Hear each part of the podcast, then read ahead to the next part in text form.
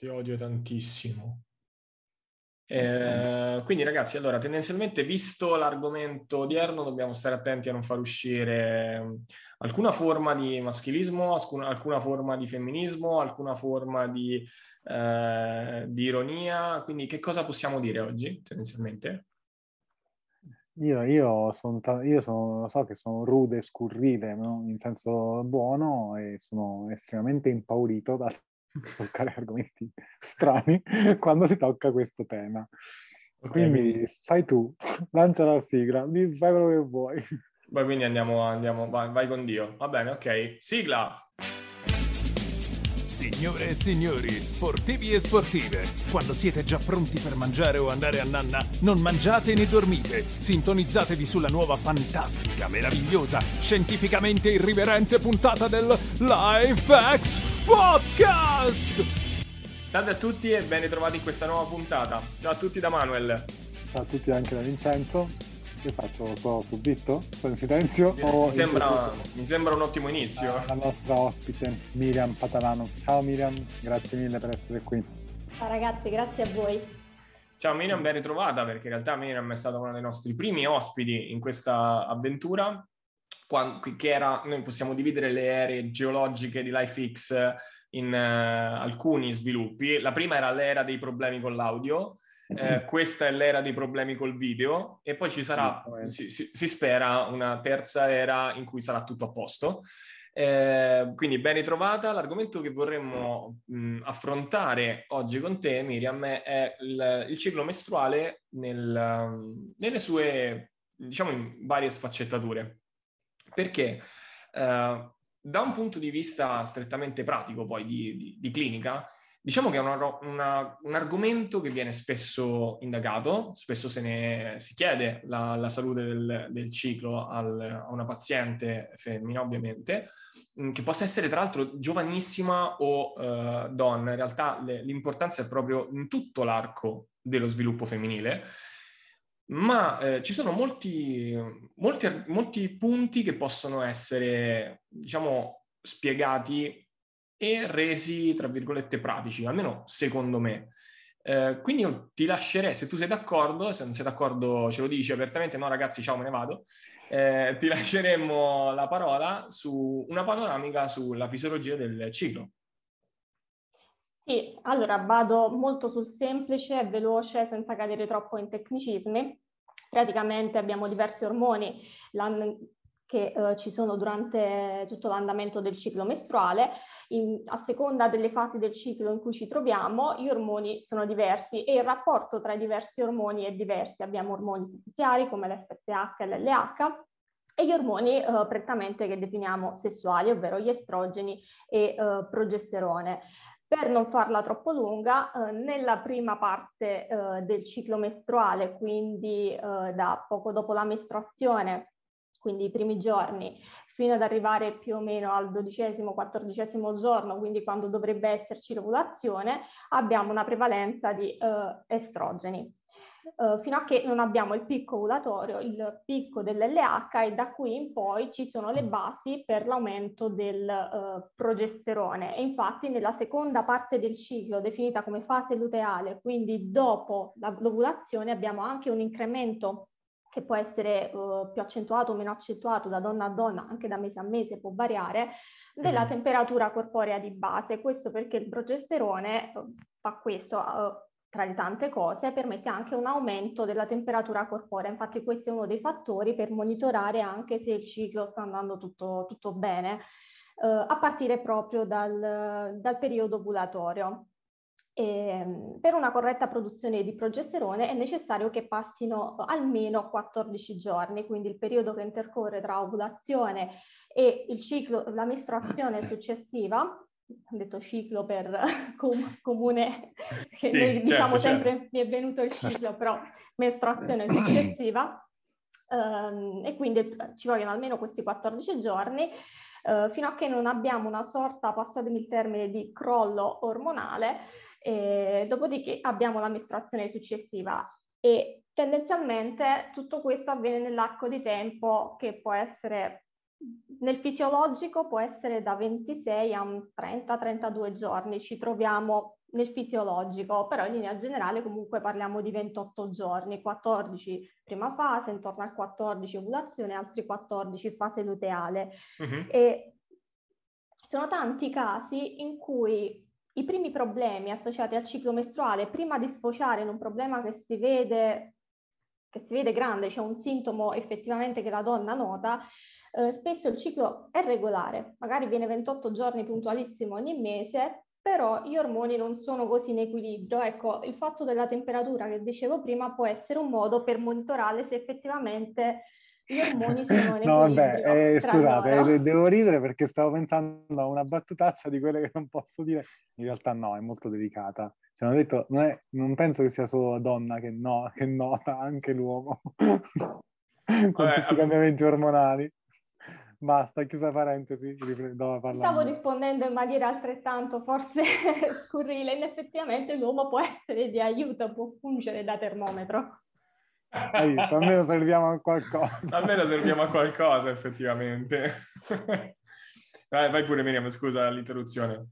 No, questo come incipit generale, ecco, quindi tante okay. volte ci sono effettivamente degli squilibri ormonali eh, una mancata ovulazione o comunque un deficit di progesterone che la donna non si accorge di avere perché una cosa molto particolare, la donna deve essere particolarmente sensibile a determinate sensazioni, un po' come un po' come la digestione, un po' come altre situazioni, quindi in base alla sensibilità della donna, molte però non si accorgono di queste cose, deficit di progesterone, mancata ovulazione, quindi si pensa solo al ciclo che deve venire ogni 28 giorni, però non è raro vedere donne che hanno il ciclo regolare, però effettivamente gli ormoni non sono così a posto.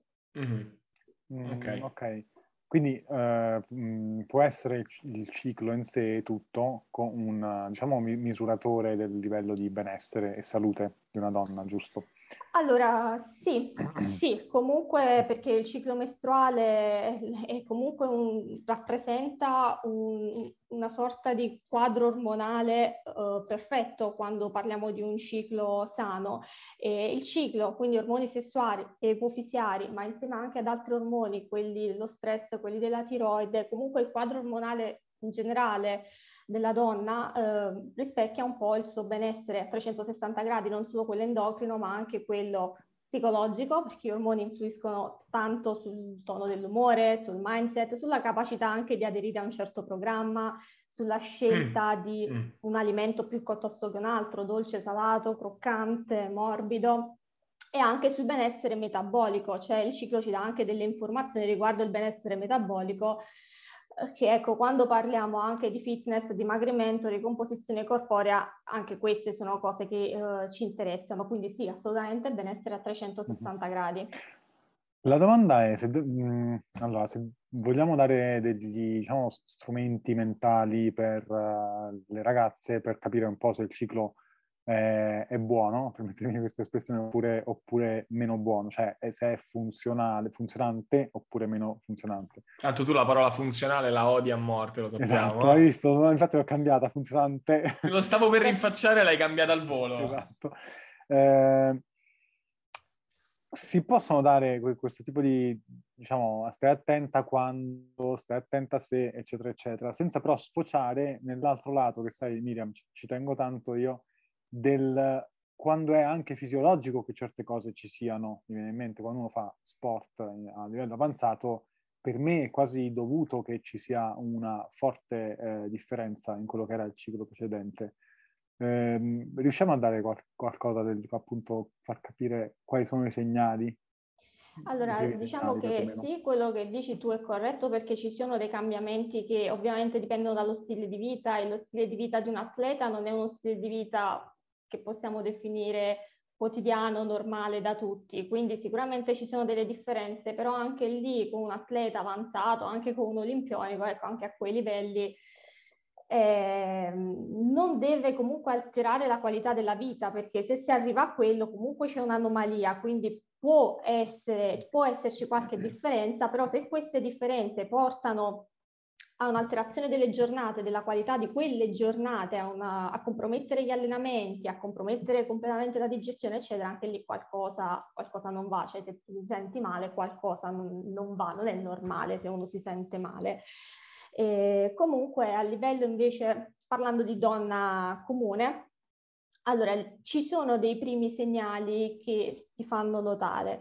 Allora, in primis l'ovulazione, che in realtà è più importante che avvenga l'ovulazione, cioè l'ovulazione è più importante della mestruazione. Uno mh, pensa più alla mestruazione perché effettivamente è quella che più fa sentire la sua vedi. presenza, si fa, okay. si fa notare, ecco. Uh, però l'ovulazione è quella che è effettivamente importante. Non tutte si accorgono della sua presenza o meno, però comunque ci sono dei segnali evidenti per, uh, per vederla. Altri segnali sono la sindrome premestruale, che è molto soggettiva, c'è chi ce l'ha, chi non ce l'ha, chi non ce l'ha e poi in corso d'opera, crescendo, inizia ad averla. Allora, la sindrome premestruale è normale quando c'è, però entro certi limiti. Anche qui è normale un po' di spostatezza, è normale il mal di pancia, è normale un po' di emicrania, però se uno arriva a stare male e mh, mm, viene compromessa la qualità delle giornate o comunque magari ne risento sul lavoro, ne risento in allenamento, ne risento su quello che mangio, ne risento anche col tono dell'umore perché si parla, in casi gravi si parla anche quasi di doppia personalità, Quelle, ci sono anche situazioni gravi che sfociano in questo, ecco quando ci sono situazioni del genere la sindrome premestruale non è più normale, non possiamo più definirla normale. In termini anche di mestruazioni pure si possono notare delle differenze. Infatti, prima di sfociare in un'alterazione vera e propria, faccio l'esempio della menorrea ipotalamica perché è quella più comune, soprattutto quando parliamo di, di fitness e di sport. Mm-hmm. Ecco, prima di arrivare, non è che arriva così, si presenta da un giorno all'altra, però ci sono dei segnali, il ciclo inizia a venire un po' più in ritardo, quindi abbiamo un'oligomenorrea, l'ovulazione che non c'è, oppure il ciclo inizia ad essere un po' più scarso, dura meno giorni, oppure diventa più, uh, più chiaro, oppure ci sono delle emorragie, quindi diventa più abbondante. Ci sono dei cambiamenti che comunque la donna nota, però in tanti casi, anche perché in passato se ne parlava anche meno, e si bypassa, sì, ho notato il cambiamento, vabbè, non fa niente, c'è l'amministrazione, va bene così, e poi non è che la menorrea arriva così all'improvviso. E quindi sì, uh, questi possono essere tanti, tanti piccoli segnali che si possono cogliere, che in linea generale vanno dall'ovulazione alla mestruazione stessa, perché poi la prima fase del ciclo, in modo particolare i primi sette giorni, quindi dal primo giorno di mestro fino al giorno sette, è un periodo proprio piatto, anche se uno si va a fare il dosaggio ormonale, è veramente un periodo piatto, non succede niente, non si capisce nulla. Infatti spesso mi chiedo come mai molti medici facciano fare il dosaggio ormonale proprio in quella fase, perché non, non ci dice nulla. Ok, ok. E dal, dal, punto di vista in realtà hai mh, detto un sacco di, di, di cose che... Uh, ecco, mh, mi ricollego anche al, al podcast con Domenico quando si scherzava dicendo noi parliamo così come se fosse una conversazione, in realtà ci sono molte cose che sono o delle bombe o delle cose che, che sono tutt'altro che, che scontate. Um, io vorrei mettere un attimino lo, l'accento su una, una, cosa in particolare che hai detto, cioè la sintomatologia che si accompagna alla, alla, alla mestruazione, quindi la sindrome premestruale, mm-hmm. che eh, per alcune pazienti, per alcune donne, lasciamo perdere chi sta in ambulatorio o meno, cioè, per alcune donne è semplicemente la norma. Cioè, io tanto sono una che eh, col ciclo, al di là del cambiamento di personalità, ehm, la dolorabilità ehm, che possa essere addominale o che possa essere anche un, un non così tranquillo mal di testa, eh, la sintomatologia intestinale, ehm, che può variare da una stipsi fortissima a un alvo diarroico, queste sono tutte cose che normalmente, se non, diciamo, non c'è la curiosità di eh, indagare o anche la, la spinta, la, la, la, scintilla, vengono date come normale, no? Cioè io so così, so così da quando ho 14 anni, da quando ho 11 anni, da quando ho 10 anni, eh, ed è così per tutta la vita, ma in realtà da, da come parlavi si evince che non è necessario che sia così, giusto? Esatto. Ok. Uh, cioè quando però questi sintomi, anche se cambiano, però se diventano accentuati mh, è, è, bene comunicarlo, che sia il medico, che sia il nutrizionista. E diciamo che rispetto al, al, passato in ambulatorio questo ho notato che comunque se ne parla più spesso. Prima c'era... Mh, erano un po' restie le donne, è un tabù, eh, che, se, che domanda è questa? Cosa mi stai chiedendo? Ma invece se ne parla tranquillamente, sia di intestino che, sia di cacca che di ciclo mestruale. Vabbè, si sono fatti grossi passi avanti tendenzialmente. Sì. Eh, da, da, questo punto di vista, tu eh, ti capita nella tua pratica di notare dei, delle alterazioni del cambiamento nella sindrome premestruale? Cioè, ehm, persone che magari all'inizio avevano una determinata body fat, una determinata percentuale di grasso, e diminuendo vanno poi, allora, magari 22%, 26% quello che è di, di percentuale, un normo sì, di percentuale di grasso, che poi va a, a 5-6 giorni, 5 giorni prima del ciclo a X sintomi, non, non è necessario quali, X alterazioni. Um, quando poi va a diminuire di percentuale di grasso, ti capita di notare dei cambiamenti effettivi? Sì, sì, mi capita, anche se eh, almeno nella mia cra- pratica, nella maggior parte dei casi, quando c'è un miglioramento effettivo dei sintomi, non lo associo per forza al dimagrimento o alla perdita mm-hmm. di massa grassa, ma esatto. proprio a un miglioramento della qualità dell'alimentazione, perché a volte quando i sintomi, eh, specialmente quando parliamo di crampi, emicrania, intestino, a volte c'è anche una carenza di micronutrienti, quindi migliorando la qualità dell'alimentazione e migliorando soprattutto la digestione in generale, eh, comunque c'è un miglioramento di, di, tutti i sintomi, magari qualcuno resta, però comunque è più tollerabile rispetto a prima. Uh, così come mi è capitato quando uno tende a strafare, non tanto con l'alimentazione, però magari tende a strafare con tutto il resto, con l'allenamento, anche perché l'allenamento comunque ci sono esercizi che vanno a sfottere un po' il pavimento pelvico e quindi anche questo contribuisce all'infiammazione in quei giorni e quindi la, sintomato- la, la sintomatologia tende a peggiorare. Quindi ci sono tanti fattori che entrano in gioco, però mi è capitato di notare cambiamenti durante il percorso. In realtà hai, hai anticipato il punto che volevo esplorare dopo, cioè il fatto che eh, ti avrei chiesto se secondo te fossero più dipende- alterazioni dipendenti dalla, eh, dal cambiamento della percentuale di grasso, quindi dal dimagrimento, oppure dal cambio delle abitudini generiche che uno attua, che una persona attua nel momento in cui vada a, a sottoporsi, quindi molto spesso si dorme meglio, si fa attenzione a un, a un range un po' più elevato di, di fattori. Dai Vince, contribuisci anche tu, non, sì, non no, no, sta, è perché stavo elaborando una domanda che in realtà è complessa e volevo cercare Strano. di semplificarla. Strano. Strano. Strano. Eh, per, per, sapere cosa ne pensa Miriam. Allora, in merito al ciclo mestruale, si collega anche a quello, alla domanda che ho fatto prima.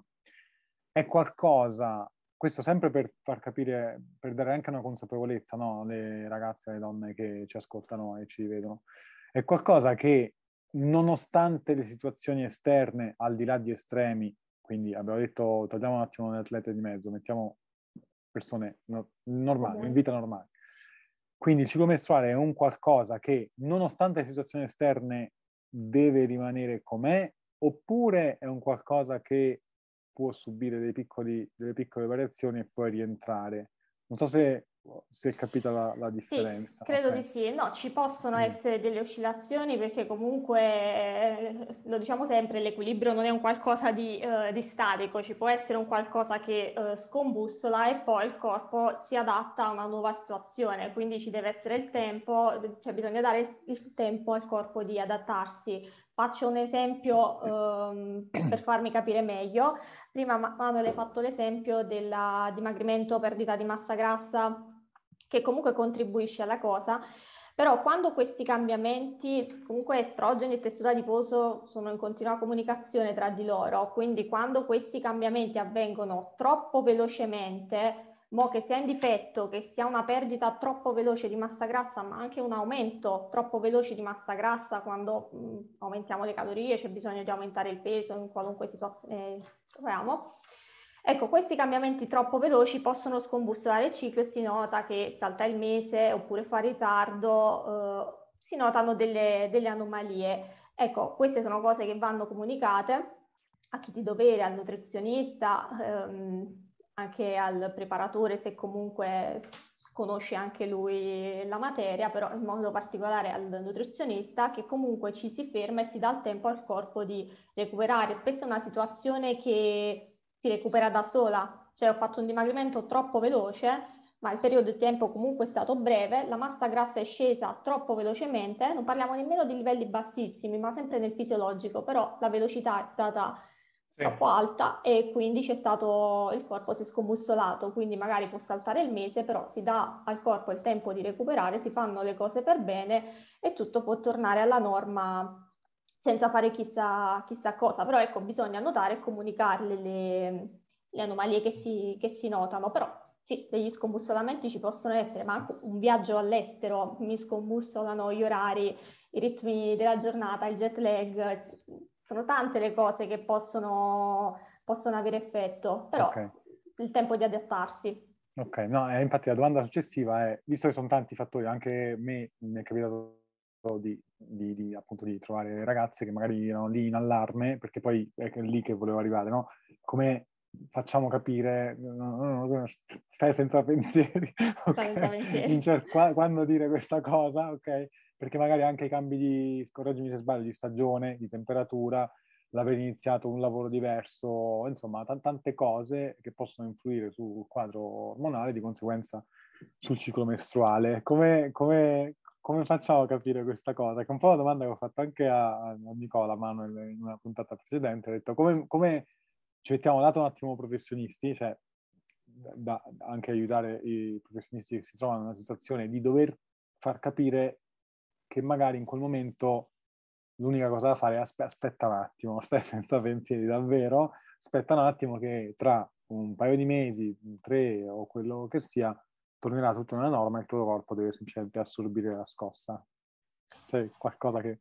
Allora, nel momento in cui si comunica l'anomalia, in primis dobbiamo capire cosa è successo, cosa hai fatto, cosa, cosa è successo nell'ultimo periodo, in modo da capire se effettivamente c'è stato un qualcosa di esterno eh, che il corpo sta, sta, accusando. Dopodiché io molto semplicemente mi, limiterò, mi limito a rassicurare la persona e a monitorare.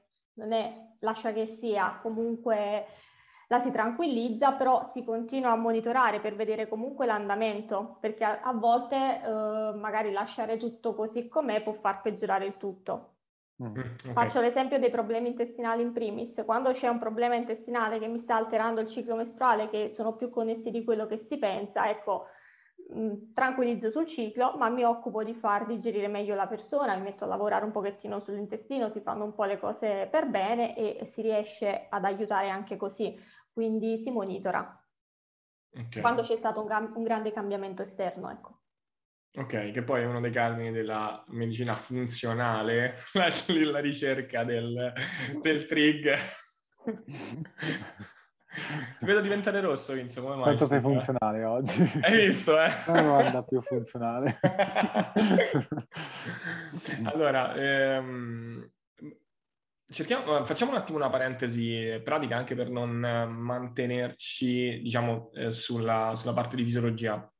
Eh, una curiosità, le, le esperienze di, di, di, tutti noi. Eh, esistono delle alimentazioni che sono, delle, delle alimentazioni o delle proposte di alimentazioni che sono basate sulle fasi del, del ciclo, quindi eh, una fase con più carboidrati per sfruttare le, l'effetto di alcuni ormoni, una fase con più grassi per, per sfruttare la predominanza di altri. Così come la, se non ricordo male, si chiama seed cycling, cioè la, la ciclizzazione dei, dei semi veri e propri, dei, dei, semi nutrizionali, quindi parliamo tipo semi di chia, semi di chia, credo si pronunci tra l'altro, ehm, semi di lino e cose del genere, eh, in alcune fasi per aiutare. Quindi avete esperienza di, questo, di questa tipologia di approcci? Funziona? Io no. Io sto sorridendo per Vincenzo, infatti. ecco, eh, Perché mi fate queste domande? Semini e verdurine, ecco. Cioè, esatto. tu, Vincenzo, quando è l'ultima volta che hai mangiato i semi di canapa, i semi di... Io al massimo posso dire la porchetta la condisco con, col seme. Con i semi di garofano, esatto. di garofano. Esatto. No, Quindi... però la cosa è interessante, al di là di, non so se l'ha detto in maniera scherzosa o meno, eh, la parte dei semi, non lo so. Eh, no, no, no, esiste davvero. Ah, no, ok, no, non so se ce la chiedevi in maniera scherzosa o meno. Eh, volevo appunto, mi piaceva il discorso quello più generico, cioè della, della modulazione. Poi, che si, poi è ovvio che più si va nello specifico, il super avanzato modulerà cambiando un seme con un altro e quello un po' più generico farà un po' di distinzione tra non mangio la pasta asciutta o mangio, o mangio, il, pane, mangio il pane integrale, capito? Ehm, okay. Continuando sulla cosa che hai detto Manuel, io, la domanda è quanto tangibilmente poi vediamo delle differenze, esatto, e fino a dove, a quale tipo di persone dobbiamo dare questo tipo di indicazione, cioè fai questa modulazione, secondo io, te? Io eh no, in realtà no, ci sta. Come domanda nel, nel pratico ci sta. Eh, no, sono curioso effettivamente, va Miriam. Allora, per quanto riguarda la ciclizzazione dei semi, in realtà io ho preso quella teoria come spunto, mm, non tanto ciclizzazione solo dei semi, però ho preso quello come spunto per farlo su tutto, non solo ciclizzazione dei semi perché, e soprattutto sulle donne particolarmente sensibili, non solo dal punto di vista ciclomestruale, ma anche digestivo, intestinale, quindi chi col cambiamento ormonale inizia ad accusare problemi digestivi, di dispepsia, evidenti segnali che c'è un po' di affaticamento epatico, problemi intestinali che possono essere da una stipsi molto accentuata oppure la classica pancia proprio a palloncino, non il semplice gonfiore oppure feci sfatte, l'alvo quasi diarroico. Quindi in queste donne che presentano un mix di sintomi su più distretti corporei, una sorta di ciclizzazione la faccio e ho preso spunto dai semi però per ampliarla su tutto, dagli alimenti in generale anche in termini di digeribilità, perché magari inizio in un modo, man mano che ci sono i problemi verso la fase luteale, verso la fase della sindrome premestruale, inizio a fare una sorta, mh, per farmi capire, però non è proprio quella, a basso contenuto di FODMAP, in modo tale da non creare problematiche. Quindi faccio una ciclizzazione in questo modo qua per ottimizzare la digestione. Oppure anche con gli integratori, quando c'è bisogno dell'aiuto di integratori, anche quelli ciclizzo eh, anche per dare una sorta, anche quando il ciclo è assente in realtà, perché dare al corpo in periodi di, di piatta ormonale, dare al corpo un input ciclico può aiutarlo può essere d'aiuto a fargli capire che deve funzionare in un certo modo, può essere un piccolo input. Mi è stato di grande aiuto anche in situazioni di amenorrea. Dare un input in questa fase qua dovrebbe esserci questo, lo facciamo con micronutrienti in particolare, con alimenti che contengono quei micronutrienti là, alimenti che aiutano il supporto del fegato mi è stato di, di grande aiuto. Poi in generale nella prima fase non cambio molto i macronutrienti, devo dire la verità, in linea teorica si parla di una migliore sensibilità insulinica nella prima parte del ciclo, uh-huh. quindi dopo la mestruazione, la fase follicolare, c'è una migliore sensibilità insuli- ehm, insulinica, quindi una sinergia anche tra estrogeni eh, e insulina, quindi se una donna si allena si favorisce anche l'allenamento, eh, l'anabolismo, la crescita muscolare, la ricomposizione corporea, si può lavorare e mh, è ottimizzata comunque, ehm, è ottimizzato il metabolismo dei, dei carboidrati, cioè vengono ben gestiti. Meno sinergia c'è tra insulina e progesterone, però in linea generale non faccio troppi cambiamenti in termini di macronutrienti, preferisco ciclizzare i micronutrienti, quindi sulla base degli stessi macronutrienti della stessa dieta ciclizzo la scelta degli alimenti, soprattutto laddove ci sono problemi digestivi, lo ripeto. Poi okay. uso molto il supporto della funzionalità epatica, con integratori prevalentemente o con erbe, con erbe amare quando la stagionalità lo permette, a partire dal giorno 20 in poi. Ok, ok.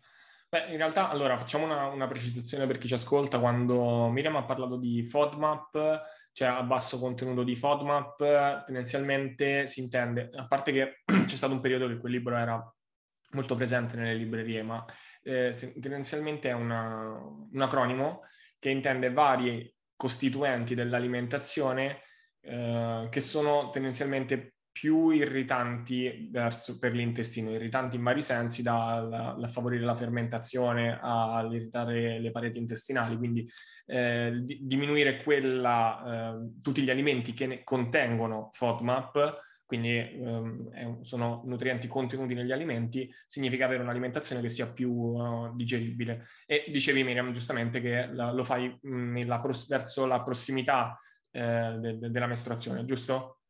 Uh, allora, per quanto riguarda il fegato, sì, la settimana prima, quando uh-huh. i mhm. sintomi sono pesanti, in realtà già poco dopo l'ovulazione, intorno al giorno 15, in via, in via proprio precauzionale. Perfetto. Io per quanto riguarda la mia esperienza con la ciclizzazione, ad esempio, eh, nutrizionale non eh, l'ho, l'ho, avuto, c'è stato un periodo in cui, per, come, come penso capiti a tutti, no? quando si fanno del, degli approfondimenti, ecco, con, de, provi su un paziente se funziona molto bene eh, o se risponde peggio o meno, ma alla fine si ritorna a un altro tema che abbiamo, ne abbiamo parlato con, più che altro con i, i coach in allenamento, che è l'aderenza, cioè non ho, non ho mai notato grosse differenze nel fare 15 giorni mh, a scarico di carboidrati o carichi di carboidrati o viceversa 15 giorni più con grassi rispetto a una, una, persona che mi seguisse semplicemente l'alimentazione fatta bene. Non ho notato tutta questa grossissima differenza, mh, mm, soprattutto se poi dovevo valutare anche una civilizzazione che magari su chi faceva sport era giornaliera, quindi un po' più di grassi in alcuni giorni, un po' più di carboidrati in altri giorni, non, non ho avuto grossi riscontri. Questo per chi capita che, che legga libri su, sull'argomento e questa è la nostra, la nostra esperienza, diciamo. Sai cosa? È... Se posso, su, sempre su questo, Volevo, cioè, mi sono messo qua perché ne hai parlato, se no poi magari vai avanti, sull'aderenza e su questo, alla fine anche tangibilmente a, a livello pratico può cambiare poco, cioè quanto devo cambiare in termini di nutrienti, no? Se vado a fare magari eh, i calcoli mi vengono suggeriti dai vari libri, studi, eccetera, no? Sì. magari a livello pratico, anche tangibile di quello che può fare la persona, cambia poco. Però forse è più un approccio appunto che si collega all'aderenza, secondo me, ehm, quello di, eh, come dire, adattarsi a, a quasi un approccio tipo permissivo. in quel momento, eh, correggimi Mina se sbaglio, magari mh, il corpo della donna porta anche a desiderare maggiori quantità di un certo alimento che so, nella prima fase più carboidrati, nell'altra fase più grassi, poi in altri momenti più proteine, diciamo così, e quindi il fatto di sapere che questa ciclizzazione, diciamo, è stata studiata, è stato capito che è più efficace che non farla, è più una cosa di tipo permissivo che non di tipo falla perché funziona. Non so se sì, allora diciamo che allora, quello che ho notato io in termini di aderenza e praticità, allora abbiamo detto prima fase quando è tutto ok, buona sensibilità insulinica, quindi ok carboidrati. La seconda fase si consigliano in realtà più i grassi proprio perché viene un po' meno la sensibilità insulinica, non viene gestita bene, non c'è una buona sinergia col progesterone. Però eh, qua c'è una sorta di, ehm, di problema perché parliamo di eh, meno carboidrati, più grassi eh, prima del, della mestruazione, quindi quando c'è il progesterone, però in quella fase là la maggior parte delle donne ha voglia di dolce, ha voglia di carboidrati, quindi se io tolgo i carboidrati, aumento i grassi, faccio le cose bene da un punto di vista teorico, però le aumento il desiderio ancora di più eh, del carboidrato e della cosa dolce. Quindi un, io preferisco lasciare a livello di macronutrienti tutto uguale, sì. piuttosto concedere Uh, se vogliamo stare attenti con l'insulina, i pasti si possono bilanciare, non è vero che vanno tolti i carboidrati, pure nel diabete i carboidrati ci possono essere, basta bilanciare il, il pasto, non è che bisogna per forza, per forza abbassarli, Va bilanciato, vanno bilanciati i pasti, quindi si lavora comunque sull'insulina e poi si cerca un punto di incontro nel caso mh, si volesse un po' più di flessibilità, quindi il cubetto di cioccolato in più o magari lo, lo sfizietto, però una via di mezzo perché non si deve, perché tante donne cadono dal ok, in questa fase non mangio carboidrati, oppure ok, ho voglia di dolce perché sono in preciclo, quindi mi sfondo il pacco di biscotti, non, non c'è un, una via di mezzo. E sono tante le donne che tanto sono in preciclo, eh, mi, mi mangio tutto. di tutto e di più, sì, va bene tutto, sono giustificata quasi, è, si sente come giustificata. Eh, quindi ecco, una sorta di equilibrio, io perciò non li vado a togliere i carboidrati in quella fase, cambio, cambio la fonte, met, lo metto pure uno sfizietto in base al caso, quando c'è un particolare tipo di desiderio, il desiderio di cioccolato vuoi anche il magnesio, vuoi il dolcino, vuoi la voglia dolce, eh, quindi sì, si può rendere la dieta più flessibile.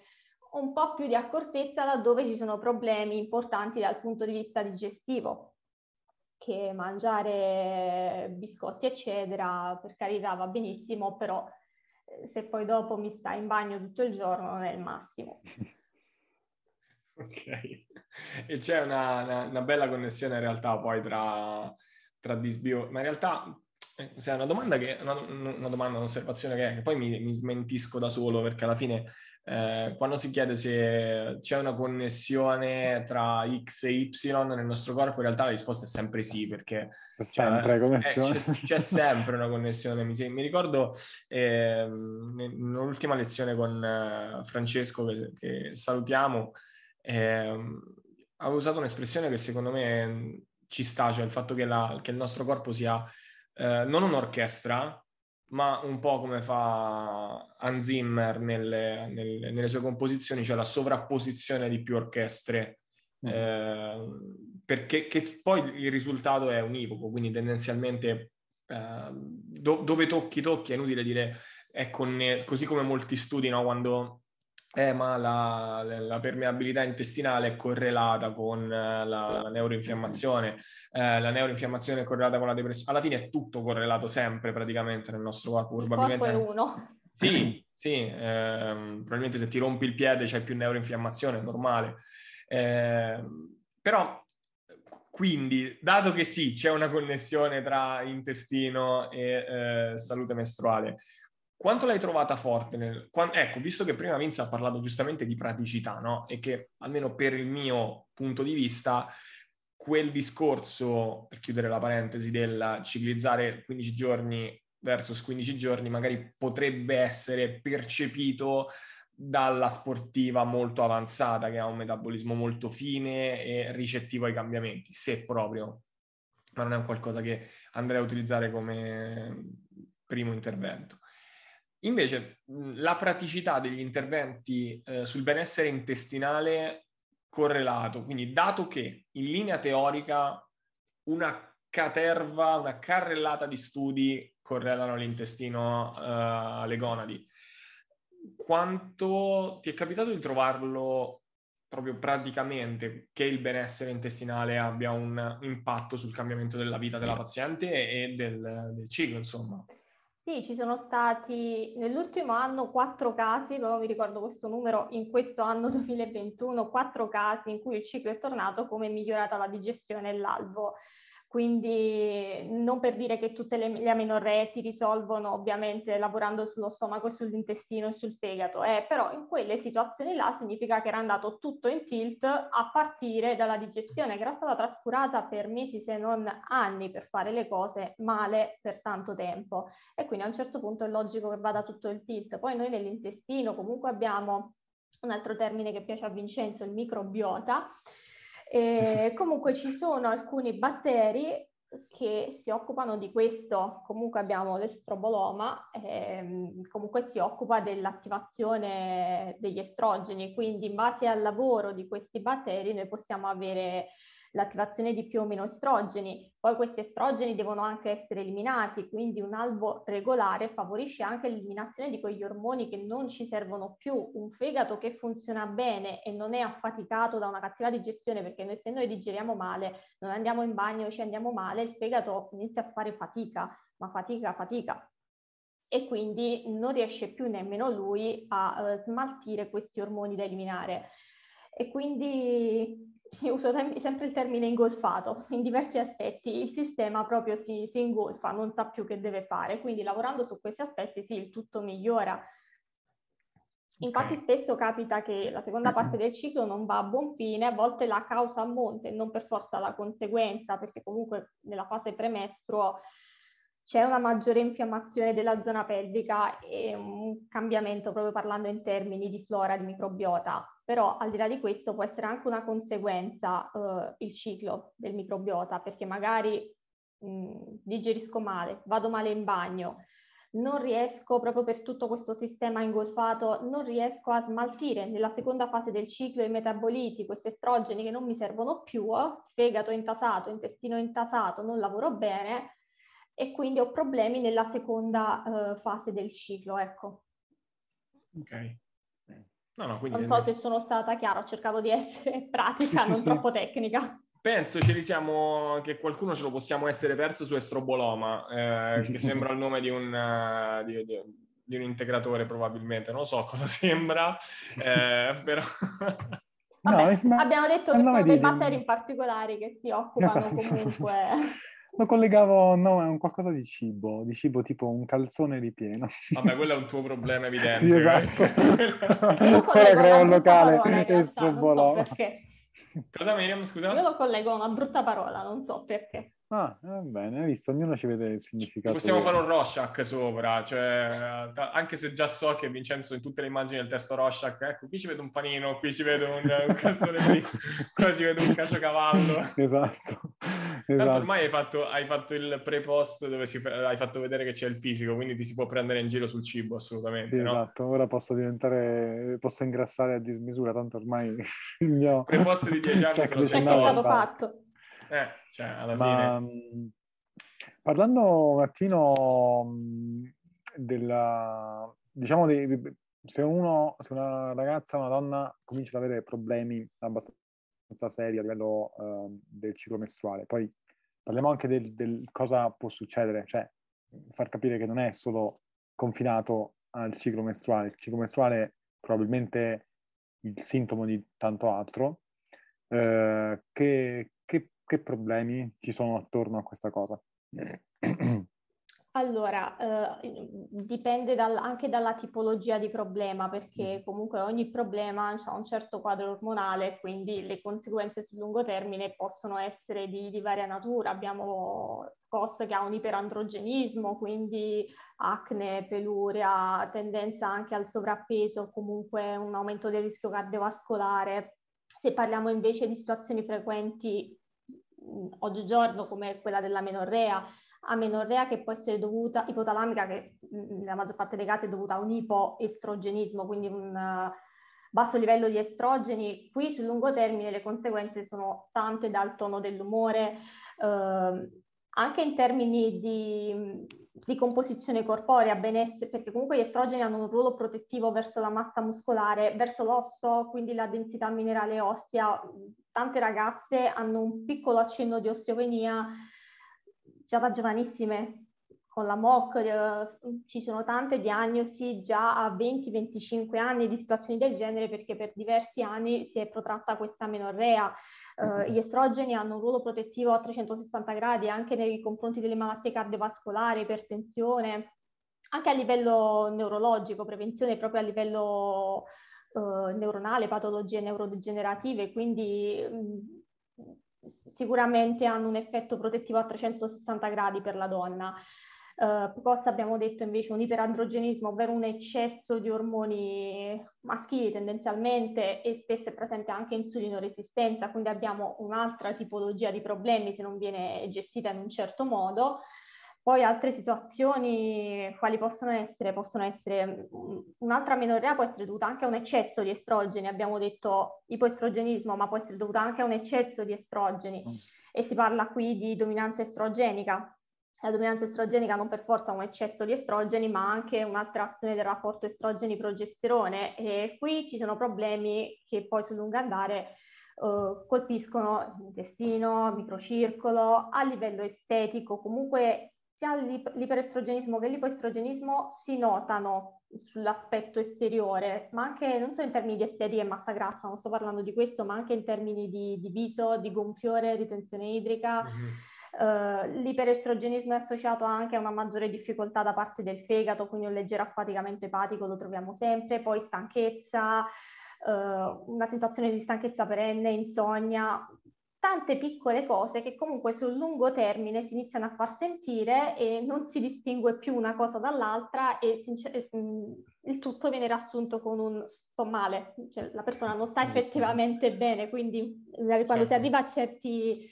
quando si arriva a certi livelli, ok, punto per punto, vediamo un attimino e bisogna prima scendere, poi si uniscono i puntini, si, si uniscono i fili, ecco.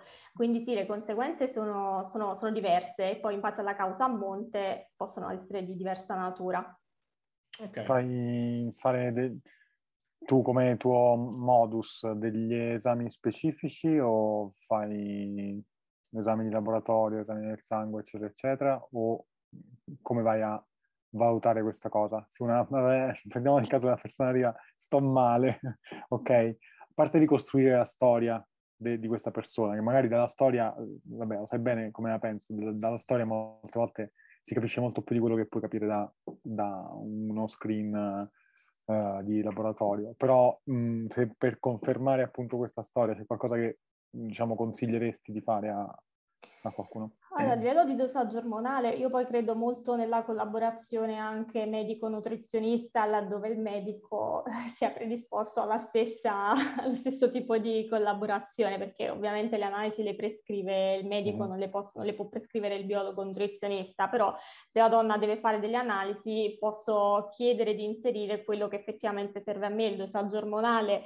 se ne occupa il medico, ovviamente se è possibile fare anche una chiacchiera col medico. Mh, e valutare il da farsi. Poi io di solito faccio inserire dei micronutrienti che spesso ho riscontrato eh, alcune carenze di micronutrienti in quasi mm. tutte queste situazioni qua. Infatti a volte inizio anche già a dare eh, okay. il supplemento prima ancora di ricevere le analisi. Le analisi mi sono da conferma. Comunque ci sono delle quando si arriva a certi livelli che la persona sta così male e la situazione va avanti da un po' di tempo, effettivamente comunque delle carenze eh, si manifestano.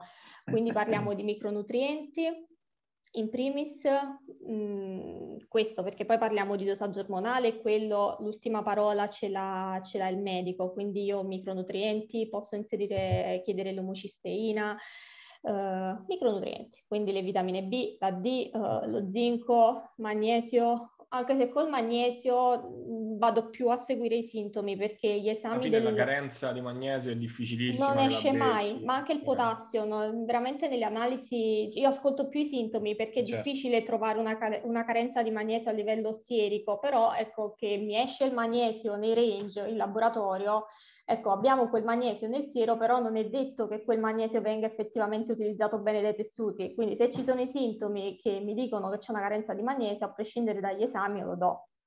Alla fine tendenzialmente per, per esperienza, per, cioè credo condivisa, la, un paziente che tro- col, col potassio basso a livello sierico spesso lo trovi in ospedale, non lo trovi eh, cos- cioè su- sugli elettroliti alla fine quasi tutti sì. sono, cioè piuttosto di trovarli lì, anzi, anzi eh, il corpo li va a sacrificare da altri pool mantenendoli nel siero normali, quindi non, cioè, alla fine... Infatti a noi dire... ci interessa quello dei tessuti, mm. se ci sono tutti i segnali che il magnesio non viene usato, brutto dire, però poco ci interessa effettivamente quello che ci no, no, no, è, è sacrosanto, altro che brutto dire. In realtà io ho, ho, ricalcato questa cosa che hai detto perché secondo me è, è, molto importante che chi ci ascolta sono sia professionisti, sia o pazienti di qualcun altro, o nostri, o audience variegata, ma questo è il motivo per cui eh, se eh, un professionista vi dà il magnesio ma lo, guardate le analisi e non c'è carenza di magnesio, non è non, non è che sia imbe- rimbecillito e ve lo dato un... è perché le, le carenze, eh, quindi sieriche, di micronutrienti sarebbero molto, molto più gravi tendenzialmente rispetto a, a, a dei sintomi parafunzionali per cui poi andiamo a, a cercare di, di, di, lavorare noi, ecco, tendenzialmente. Ecco, eh, il magnesio è anche una di quelle cose che ciclizzo. Parto con la base stabile, poi anche per evitare di farlo comprare troppo spesso, cioè, sì, sì, lo tendo certo. a mettere giusto quelle due settimane al mese, quindi dall'ovulazione al giorno 28-30, quando c'è il primo giorno di, di mestruazione. Ok, ok. C'è una forma che prediligi? Il bisglicinato e il treonato, anche se hanno due ruoli diversi. Tendenzialmente il bisglicinato, vabbè, sono entrambe mh, formulazioni ben tollerate con certo. una buona biodisponibilità non danno problemi intestinali, una cosa che avviene con, con altre formule più commerciali, ecco, chiamiamole così. E il bisglicinato ha anche una, un, blando ansiolitico, ha un effetto anche calmante su tutta la sintomatologia tipica della sindrome premestruale, sia fisica, quindi crampi, fastidi, ma anche sì. a livello proprio neurologico, emicrania, stanchezza, anche nel relax magari favorire il sonno, aiutare il rilassamento. Il treonato invece mi piace quando i sintomi sono un po' più cerebrali, quindi eh. quando si accusa stanchezza, stordimento e lo do la mattina proprio perché mi dà quell'input, mi agisce più da quel punto di vista. Uh, però nella maggior parte dei casi utilizzo il bisglicinato in questa situazione qua, però sono le due che prediligo.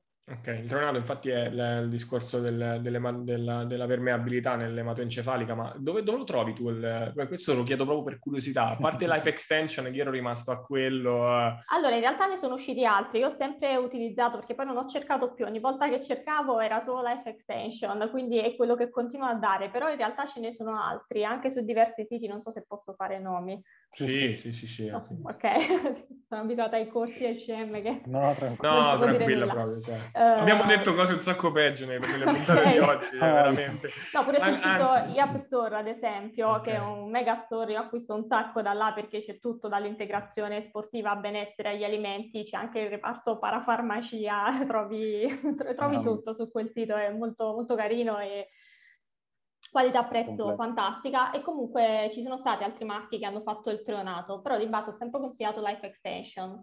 Invece bisglicinato mh, ci sta sia Metarelax della Metagenix, e, però ci sta anche Yamamoto che è una marca associata un po' più allo sport, però ci sta questo magnesio che è a base di B12 e magnesio bisglicinato, quindi nonostante sia nato per lo sport, quindi uno lo vede meno per il benessere, però in realtà a livello di formulazione è molto buona. Ok, ok, perfetto. Eh, io, se Vince è d'accordo, andrei in, uh, con, con, l'ultimo sì, argomento. No, l'ultimo da... punto che sì, volevo giusto per, per, sapere, questa forse è più una cosa, diciamo, filosofica o personale, che ognuno prende a modo suo il fatto che dicevo prima, domanda con cui ho aperto praticamente, quella in certe situazioni probabilmente è quasi dovuto che, che, che il ciclo si alteri un po'. E ovviamente poi tu hai rimarcato e detto, vabbè, non deve far star male, sono totalmente d'accordo con questa cosa, cioè eh, col fatto che eh, lì, cioè, se, stai, se ti fa star male non puoi portare avanti le tue cose, che sia l'allenamento, che sia la vita, il lavoro, eccetera, eccetera, eccetera devi cambiare qualcosa. Però appunto entrando nell'ambito un po' più specializzato e specifico del, dell'allenamento o dello sport, diciamo così, agonistico e professionistico, um, io nel corso della, della, mia carriera ho visto che c'era sempre questo, questa difficoltà di trovare il giusto punto di comprom- compromesso. Eh, arrivava la ragazza sportiva, che sta, mh, agonista, eh, che però si iniziava a preoccupare perché mancava il ciclo.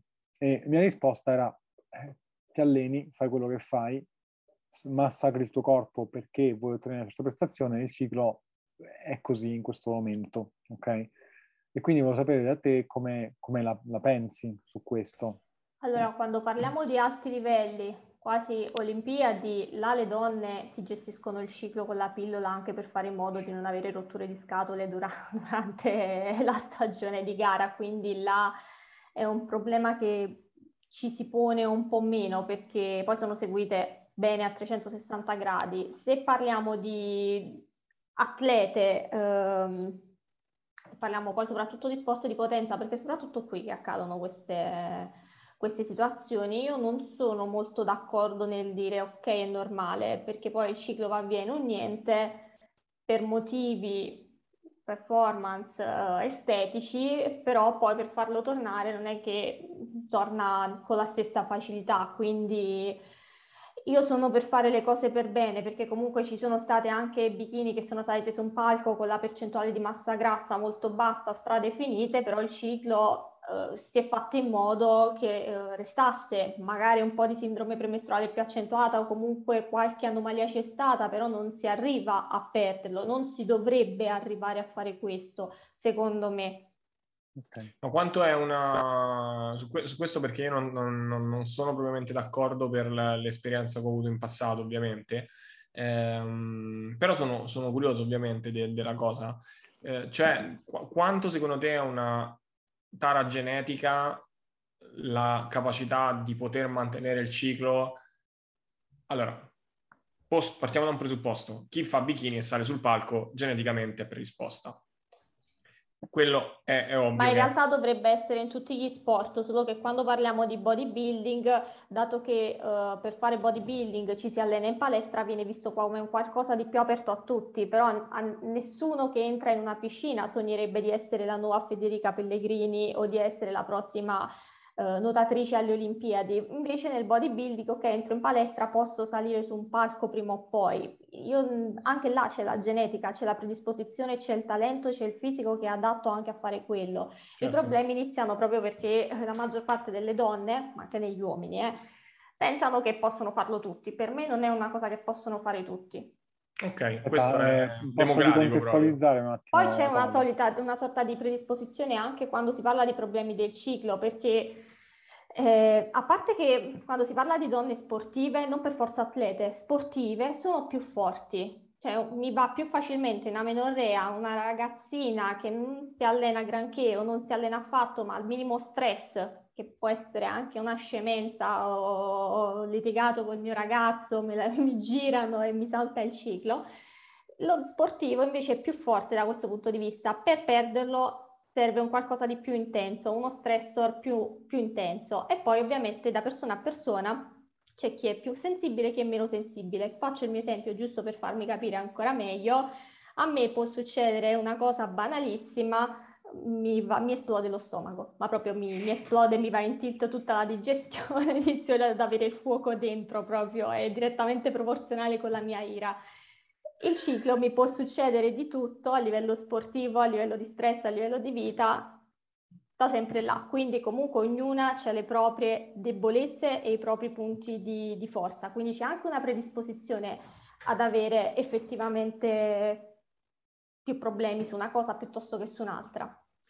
Eh, quello, mm, allora, eh, voglio cercare di spiegarmi bene perché secondo me è una cosa molto importante, anche perché con, con Domenico ne abbiamo parlato lato, lato uomo, mh, mm, quando abbiamo definito poi il bodybuilding, nello specifico il fitness. Adesso sì, volevo, è una puntata che è stata completamente dedicata all'ambito salute. In generale voglio finire con questa cosa sullo sport, ma per mia curiosità personale. Uh, quando parliamo ovviamente di eh, sport tipo fitness o bodybuilding, parti, parli di uno sport il cui fine estetico è l'estetica, il fine prestativo, scusatemi, è l'estetica. Oddio, nel fitness più o Scusami, meno. Parlavo. No, no, no, mi sono, poi ho, ho specificato nel bodybuilding. Poi ho specificato nel bodybuilding. Eh, il fine prestativo finale eh, è appunto la, la, la resa estetica. Mm, quindi da, da, questo punto di vista emergono ovviamente delle predisposizioni tali per cui se una persona ha dei set point tarati sul basso, eh, set point intendiamo delle percentuali di grasso a cui si è sviluppata e cresciuta, eh, rimanendo abituata ad essere sempre così, mh, mm, tendenzialmente c'è una, un'abitudine del corpo nel vivere una condizione di normalità a una bassa percentuale di grasso. E quindi ovviamente se quella persona andrà a, a instaurare, a, a intraprendere questo percorso, quello non sarà un tassello che ne viene toccato. Viceversa, chi magari deve fare una costruzione vera e propria, perdendo molto peso, abbassando di molto la percentuale di grasso, eh, magari ha già una buona percentuale muscolare, ma deve lavorare di più sulla percentuale di grasso. Lì probabilmente ci sono delle condizioni diverse. Per quello ti dicevo, eh, c'è una tara genetica nel dire chi può mantenere il ciclo arrivando a percentuali di grasso molto basse o okay. per te chiunque lo, de- lo può mantenere? No, ehm, non, non, tutti riescono a fare questo e da qui conta molto anche la fase di adolescenza e la prima infanzia, quindi mm. vedere come effettivamente quella persona era da piccola, era in adolescenza, perché chi era sovrappeso da piccolo in adolescenza o addirittura obeso e fa molta più fatica, innanzitutto più fatica proprio a raggiungere determinati li- livelli e si rischia più facilmente di avere problemi. Non è facile eh, restare con tutto a posto arrivando a delle condizioni di massa grassa così, così una condizione comunque estrema, sì. Ok. Poi se parliamo di altissimi livelli ci sono aiuti di altro tipo, quindi l'assenza del ciclo è l'ultimo dei quella problemi. Sì, quella è un'altra cosa, tendenzialmente quella è un'altra, un altro, un'altra specie umana tendenzialmente, quando si va all'Homo sapiens sportivus o atleticus è un'altra cosa. Okay. Va bene, Vince, vuoi aggiungere qualcosa? No, no, no, eh, poi avevo mi era nato un dubbio prima, ma mi avete risposto entrambi eh, e, e, penso che abbiate risposto a, a, a, chi si sta ascoltando. E quindi, no, se non vogliamo aggiungere altro... Io vorrei aggiungere giusto una cosina, no, che ho dimenticato, che dico sempre, ma ho dimenticato in tutto, in tutto questo discorso. Tra i segnali principali, forse anche uno dei primi, c'è il calo della libido. Non è così normale. Ok. Ok. Perfetto. La chicca alla, alla, fine, così lo, lo diciamo che, che, che, alla fine ci sarà la chicca e, le, e Anche per tutti. farlo tornare regolare e praticare, eh, mo al di là delle battute, però effettivamente praticare aiuta l'ormonalità. Perfetto se l'avessimo messa all'inizio questa cosa, io, la, la, puntata avrebbe avuto un, tutto un altro, cioè un altro avremmo perso molti meno ascoltatori nel, nel, nel, nel discorso fisiologico. Eh, Vabbè, tu pubblicizzalo dicendo sorpresa alla fine, il consiglio finale, praticare. esatto, esatto, esattamente. No, più che altro in realtà poi uno ci scherza sempre, eh, adesso perché siamo in chiusura quindi un po' più rilassati, ma mh, sai quando ci sono ehm, quei luoghi comuni, no? È perché eh, l'uomo c'ha sempre voglia, la donna c'ha sempre mal di testa. Eh, in realtà nel momento in cui, eh, al di là de- veramente al di là delle battute, è come se anche da un punto di vista di, anzi lasciamo perdere il politicamente corretto e la stigmatizzazione che eh, la libido associata alla donna. Stiamo parlando può... di clinica alla fine, quindi niente Esatto, di... esatto, però nel momento in cui mh, si, tu giustamente hai detto che la libido deve essere normale, eh, deve essere regolare, effettivamente non c'è nulla di cui eh, vergognarsi, non c'è nulla di cui sentirsi... Mh, cioè, di cui vergognarsi, penso sia una cosa che non... che al di là... è stata fin troppo stigmatizzata da quel punto di vista, che nel momento in cui non è presente eh, o comunque è troppo bassa, in realtà lì ci sono degli interventi che si possono fare, come ha, eh, come ha, giustamente detto Miriam. Quindi per me era una cosa che andava ehm, veramente mm, stressata. Sì, il testosterone sì, sì, che nell'uomo aiuta, in realtà aiuta anche la donna, è importante anche per questo nella, nella donna. Non ne abbiamo parlato, però anche il testosterone ha un ruolo fondamentale nella donna. Riesci a, visto che ci siamo, riesci a, a dirlo in due parole o ti chiediamo troppo? Ci provo. Nel caso tagli. esatto, esatto. Vabbè, il testosterone, diciamo, quando, dico, quando, uno dice testosterone, subito si pensa agli uomini, ovviamente, però in realtà anche le donne producono testosterone, dalle ghiandole surrenali e dalle ovaie producono un bel quantitativo di, di uh, testosterone, ovviamente in maniera inferiore rispetto agli uomini, e anche il testosterone ha la sua importanza per la regolarità del ciclo mestruale. Abbiamo un piccolo proprio in fase ovulatoria, da cui poi parte il tutto per andare bene nella seconda fase del ciclo. E ha un effetto importante anche in termini di composizione corporea, massa magra, massa grassa, ma anche in termini proprio di mindset, prestazioni cognitive, anche proprio caratterialmente in termini di, di carisma, sensazione di benessere generale, autostima. Sono, il testosterone è un ormone bello, sia negli uomini che nella donna, ha il suo, ha suo perché. Ovviamente se in eccesso si sfocia in altri problemi, però ha la sua importanza ed è uno delle principali, il suo deficit, mh, la carenza di testosterone è uno dei principali motivi di calo della libido, ehm, uno dei problemi che poi coincide anche col deficit di progesterone, eh, che poi porta anche ad anomalie a livello del ciclo mestruale. Di solito il calo della libido è uno dei primi segnali, perciò l'ho voluto citare, alla fine mi è venuto in mente, però effettivamente è uno dei primissimi segnali che si possono notare, che uno pensa sia normale sto stanco, sto scocciato, sto stressato, sto col partner da 8 anni, quindi magari uno la, la vive più così, eh? però effettivamente può essere un segnale. Ok, Beh, diciamo che... Cioè, la, la... Ci ho provato a farla, be- no, breve no, e veloce. Sei riuscito. No, no, ci sei riuscito. Infatti ho detto a un certo punto pensavo di vederti diventare cianotica perché stavi andando proprio sparatissima, invece l'hai fatta perfetta. Va bene, allora ragazzi, eh, io direi che, ne, che anche per oggi... Eh, anche per oggi è tutto, che bello, lo posso dire anch'io, eh, molto, molto televisiva come cosa. Quindi ringraziamo Miriam che è stata nostra gradita Grazie, ospite un'altra A voi per la disponibilità. E come al solito, se ci volete supportare, recensioni su Apple Podcast o commenti su YouTube per cosa volete migliorare. Dovremmo essere addirittura d'arrivo per avere un format che sia qualitativo a 360 gradi. Eh, quindi ci vediamo alla prossima puntata. Ciao a tutti. Ciao ciao. 小